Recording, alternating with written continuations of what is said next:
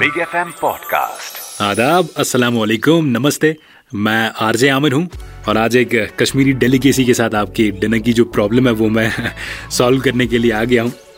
अब you you know know, Kashmiri खाने की बात हो और मीट का ज़िक्र ना हो ऐसा तो हो नहीं सकता। मतलब मीट तो ज़रूरी है।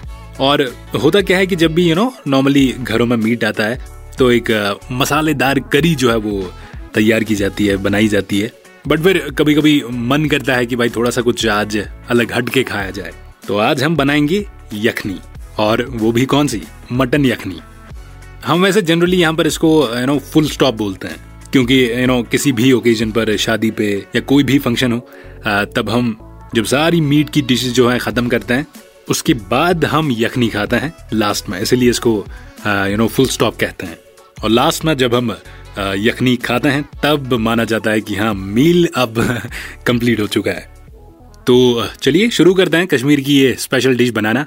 अब इसके लिए इंग्रेडिएंट्स हमको क्या क्या चाहिए? You are listening to What's for dinner पहले तो हमको लैम मीट चाहिए बोन के साथ।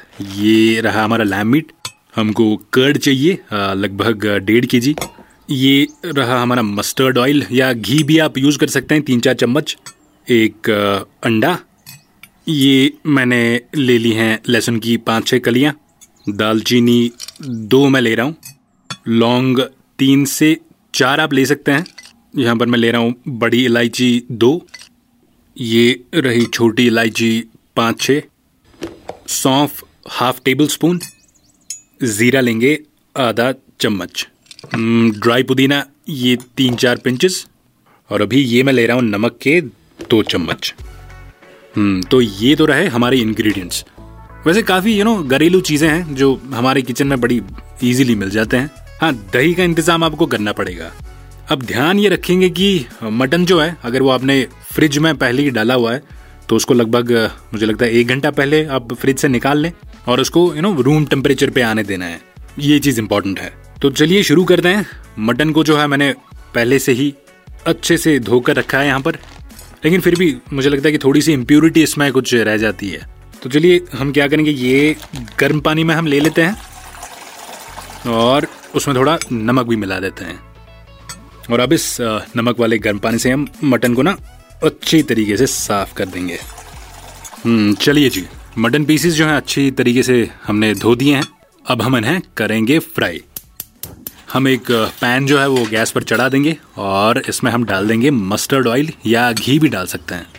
यहाँ पर मैं मस्टर्ड ऑयल को यूज़ कर रहा हूँ क्योंकि मुझे इसका यू नो टेस्ट थोड़ा ज़्यादा पसंद आता है। अब हमको इस तेल के गर्म होने का करना है इंतज़ार। अब इंतज़ार कब तक करना होगा? जब तक कि इसमें से स्मोक ना निकल जाए। और अब हम इसमें डाल देंगे मटन पीसेस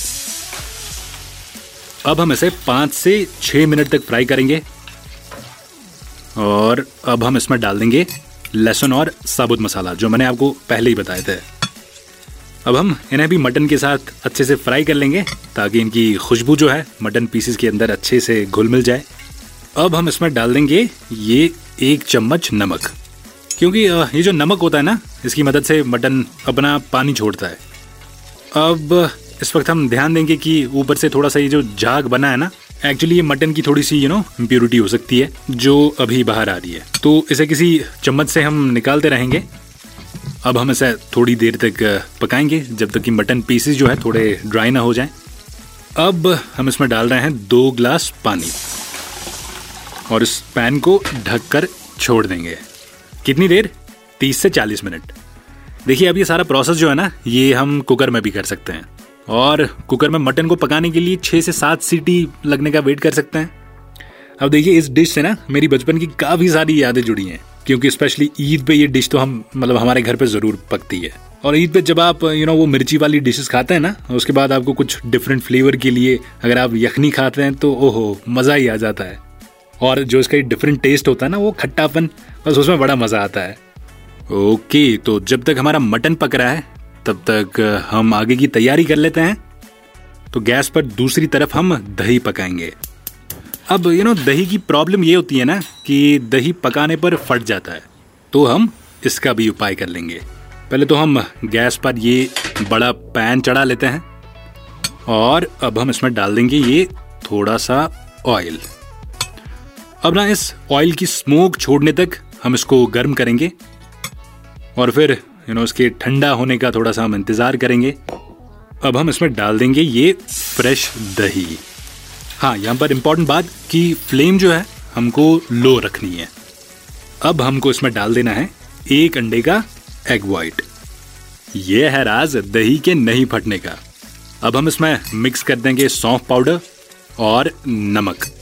हाँ ध्यान रखिए कि दही जो है ना, वो बिल्कुल फ्रेश हो। क्योंकि यू नो ऐसा नहीं होने पर दही के फटने के चांसेस जो है ना, वो ज़्यादा रहते हैं। अब हम इस मिक्सचर को ना अच्छे से स्टर करते रहेंगे, इसको फेंटेंगे और ध्यान रहे कि ये प्रोसेस जो है ना, हमको कंटिन्यूसली करते रहना है, वरना हमारा दही जो है वो फट जाएगा।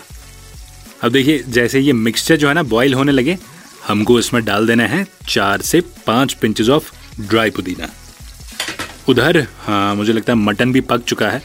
अब हम इसे पैन से निकाल देंगे और इस मिक्सचर में डाल देंगे। अब हम इसे अच्छे से इस दही के मिक्सचर में ना मिक्स कर देंगे।